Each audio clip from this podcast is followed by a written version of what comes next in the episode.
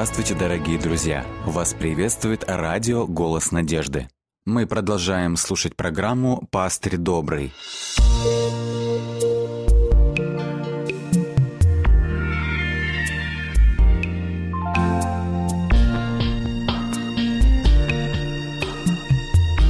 Программа «Пастырь добрый». Всем нашим слушателям мы хотим напомнить, что ваши отзывы и вопросы вы можете оставлять на сайте голос надежды точка ру, а также во всех социальных сетях официальной группы радиотелецентра «Голос надежды». Вы также можете присылать свои вопросы на номер WhatsApp или Viber девять один пять шесть восемь восемь семь шесть ноль один. Мы продолжаем исследовать книгу «Откровение». И в десятой главе мы говорили о том, что эта глава говорит о времени конца, о том, что в период времени конца произойдет раскрытие содержания книги пророка Даниила, произойдет понимание ее пророческой вести. И главное, в данной десятой главе книги Откровения мы находим повеление Господа, чтобы церковь последнего времени начала пророчествовать или же проповедовать пророческую весть из книги пророка Даниила. В связи с этим все внимание библейских исследователей было привлечено привлечено к книге пророка Даниила, и в частности к восьмой главе. Восьмая глава – это в определенном смысле центральная точка всей книги Даниила. Ввиду того, что в десятой главе книги Откровения сам Господь дает повеление пророчествовать из данной, уже, так сказать, распечатанной книги пророка Даниила, ввиду важности вести данной книги, было бы очень важно, было бы очень уместно рассмотреть вот эту центральную, ключевую пророческую весть восьмой главы книги пророка Даниила. Давайте прежде всего рассмотрим, как развивается сюжет этой главы. Как начинается данная глава? Пророк Даниил говорит: «В третий год царствования Валтасара царя явилось мне Даниилу видение после того, которое явилось мне прежде». Это важный момент. Мы видим, Даниил говорит о том, что до этого у него было предыдущее видение, видение, которое описано в седьмой главе. И вот теперь, спустя два года, он получает следующее видение, которое он далее будет описывать в восьмой главе. То есть Даниил подчеркивает, что оба видения взаимосвязаны, и позже мы об этом еще скажем. Что же видит Даниил в данном видении, в видении восьмой главы? Пророк Даниил видит бодающихся овна и козла. Ангел поясняет, что овен – это цари медийский и персидский, а козел косматый – царь Греции. Он побеждает овна. Когда эти государства, когда эти оба государства уходят с мировой арены, после этих царств на арене мировой истории появляется новая сила. В тексте сказано, восьмая глава, восьмой и девятый стихи. Козел чрезвычайно возвеличивался, но когда он усилился, то сломился большой рог, и на место его вышли четыре, обращенные на четыре ветра небесных. От одного из них вышел небольшой рог.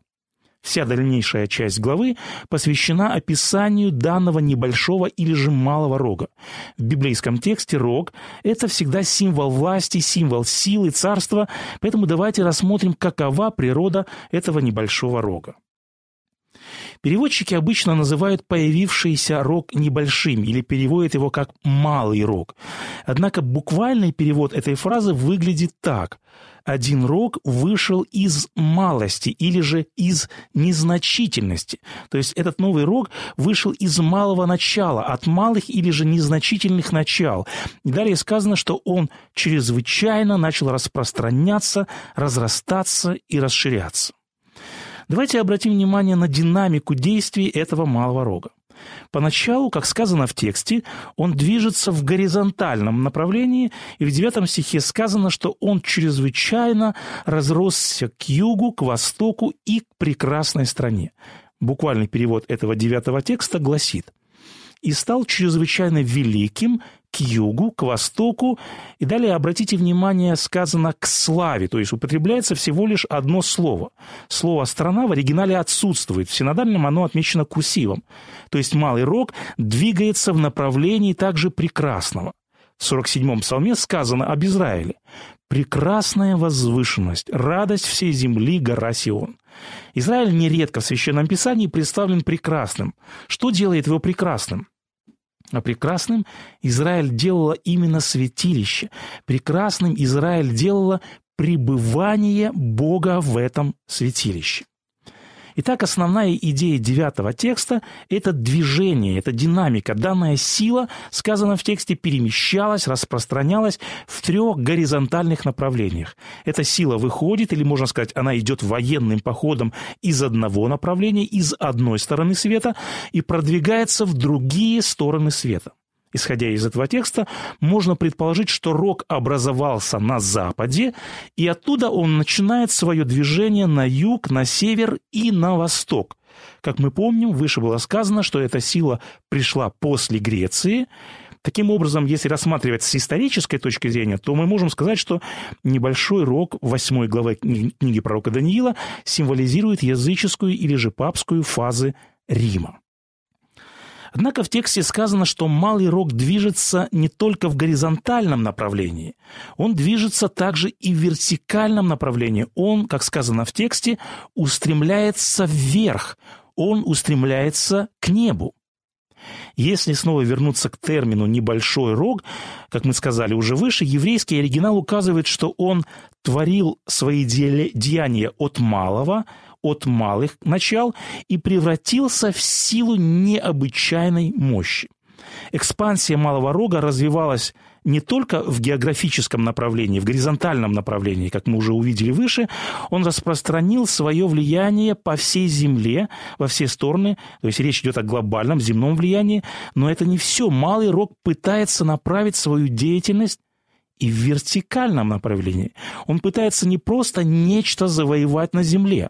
Он хочет доминировать не только здесь, на земле. Он хочет доминировать также и на небе. Вертикальное движение – это уже борьба не только за мировое господство. Он борется за духовное, за вселенское доминирование.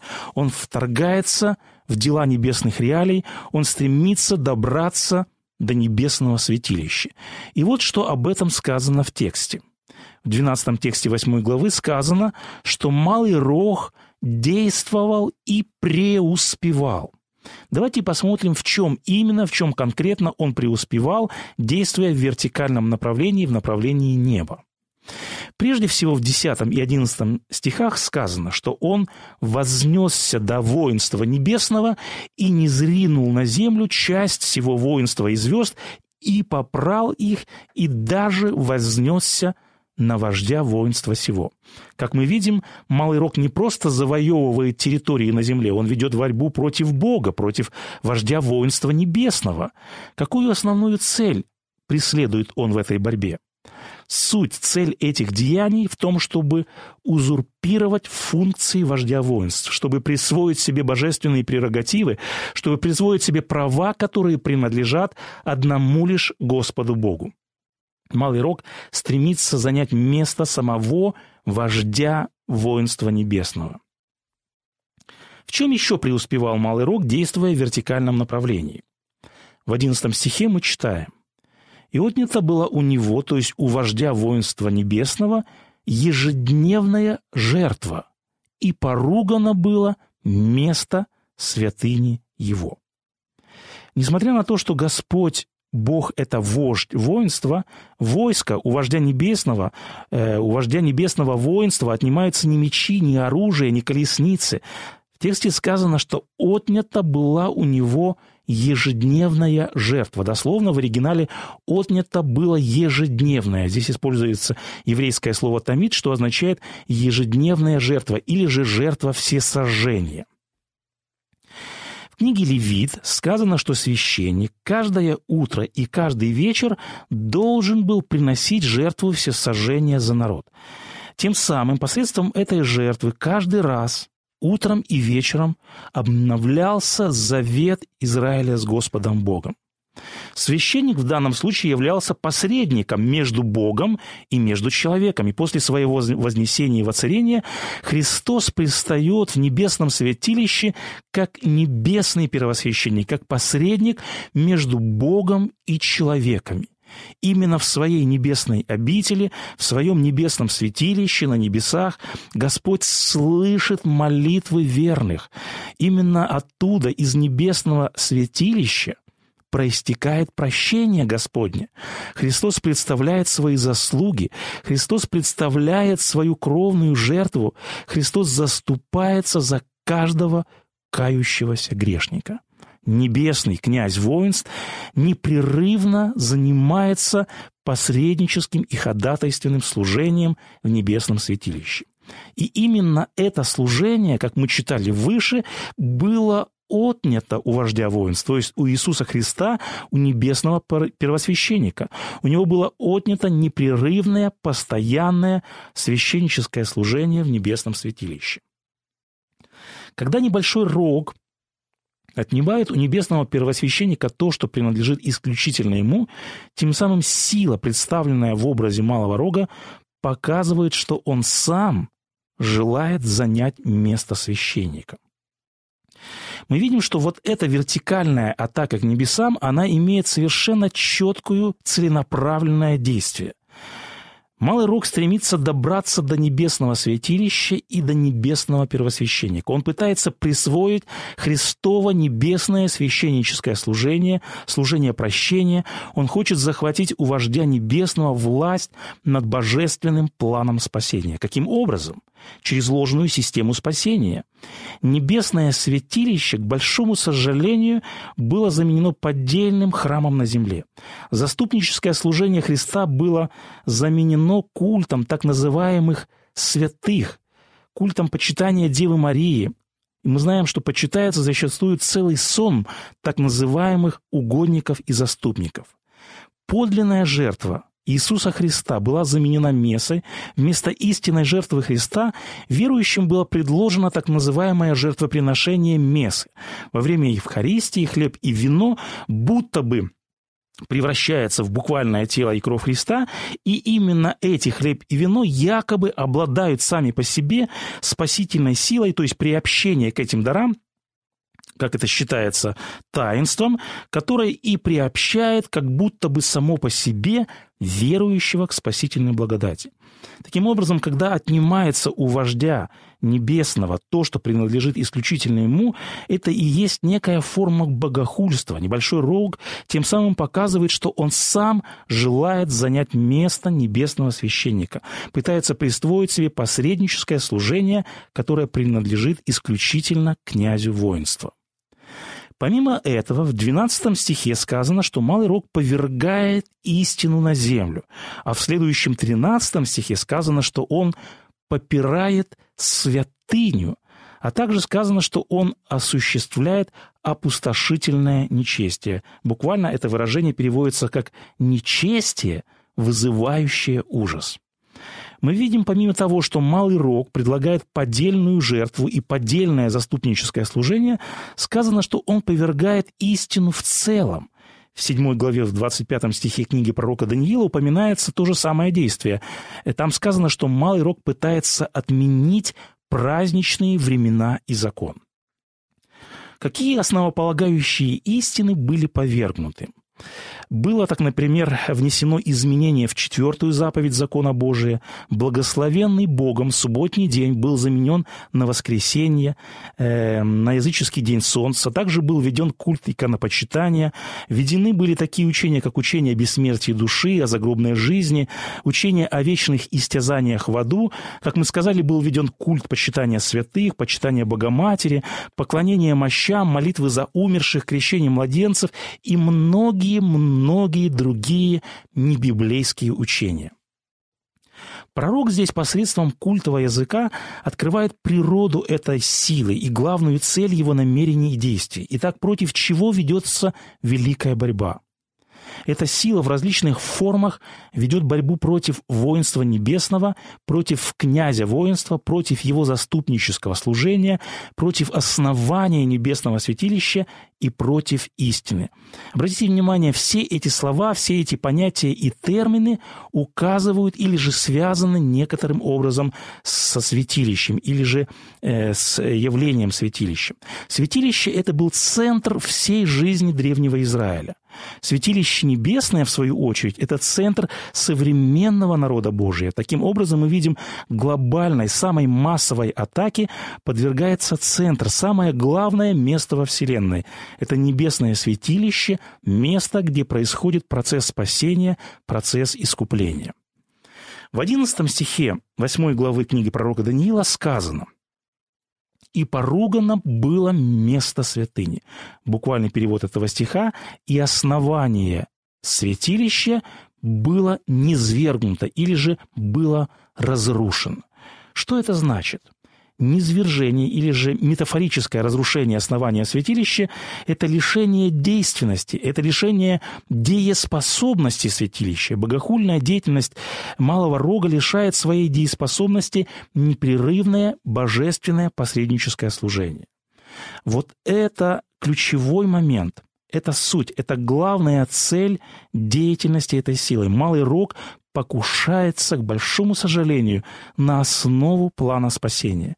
Малый рог стремится помешать людям понимать план искупления. Вся борьба, вся атака направлена на самое главное, на то, чтобы исказить в умах людей главный принцип спасения, исказить суть служения небесного священника, небесного святилища и предложить поддельную, предложить ложную систему спасения и поклонения.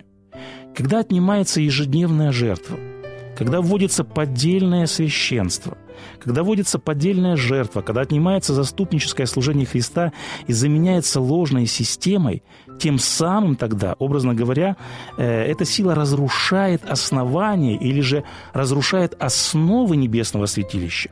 Тогда нейтрализуется деятельность Божия в небесном святилище. Человек уже в таком случае не обращается к Богу, не обращается к небу, не обращается в небесное святилище, к небесному первосвященнику. В таком случае человек не обращается к жертве Христа, а обращается, как мы сказали выше, к ложной, к поддельной системе. В таком случае люди не могут получать подлинное прощение, люди лишаются подлинной благодати, они лишаются подлинного спасения, они лишаются тех благословений и тех преимуществ, которые Иисус Христос, наш Спаситель, дает своим искупительным служением на небесах. Вот почему в одиннадцатом стихе сказано, что малый рог метафорически как бы разрушил само святилище, или же, другими словами, было разрушено основание святилища. В таком случае тем самым святыня становится поруганной, и святыня попирается. Тогда производится нечестие, или же, как мы сказали, буквально переводится как «отступление».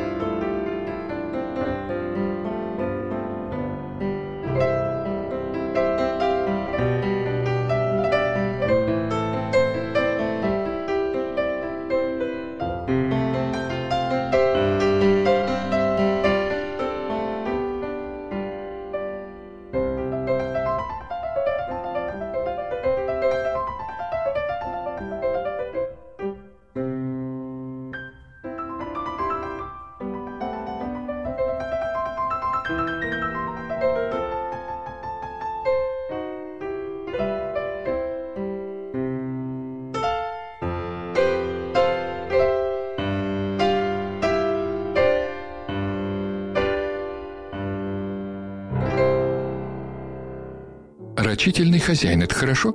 Наверное, да. Все у него есть, все припасено на любой случай жизни. Его не пугают ни кризис, ни плохой урожай, ни природные катаклизмы.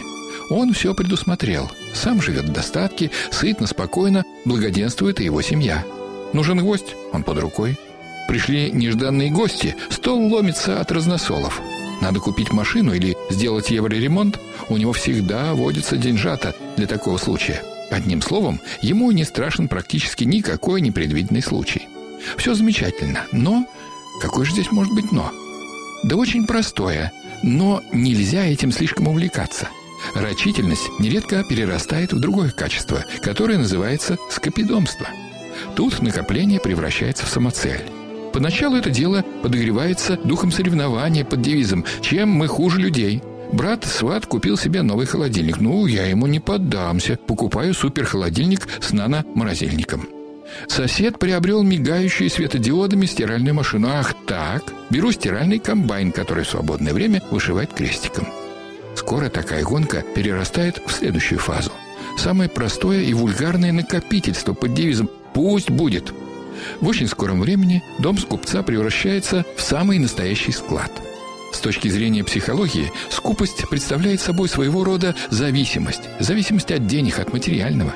Любая же зависимость, будь то сигареты, алкоголь, наркотики, деньги, превращают человека в существо слабое и безвольное.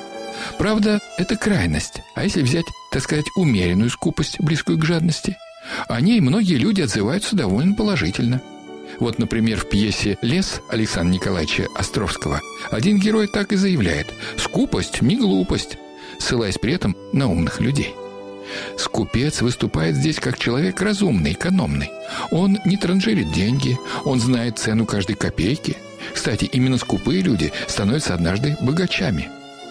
А вот Библия по этому поводу рекомендует: «Не заботьтесь для души вашей, что вам есть и что пить, не для тела вашего, во что одеться.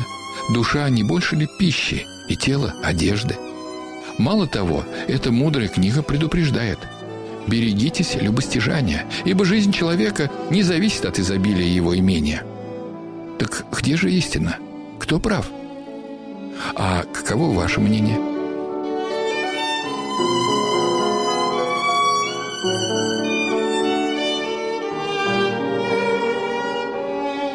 С вами был Николай Метлов.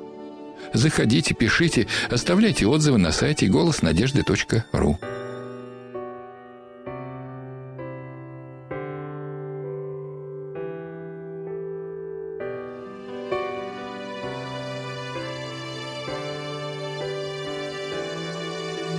Кто мне, скажите, не был одиноким, ни разу не падал и не чувствовал боль.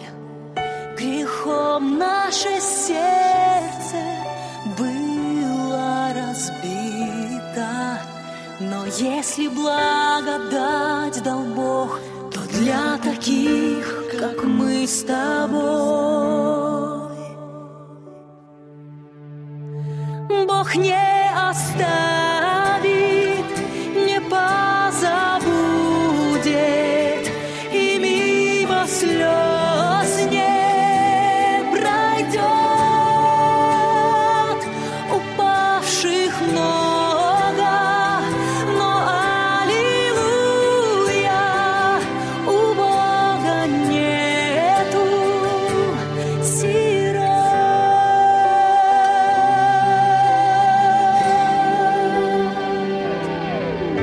Придите к нему все, кто упал без силы, кто устал без надежды, он дарует покой. Чтоб ты ни сделал, кем бы ты ни был, знай, если благодать дал Бог, то для таких, как мы с тобой, Бог не оставит, не позабудет, и мимо слез не пройдет. Упавших много, но аллилуйя, у Бога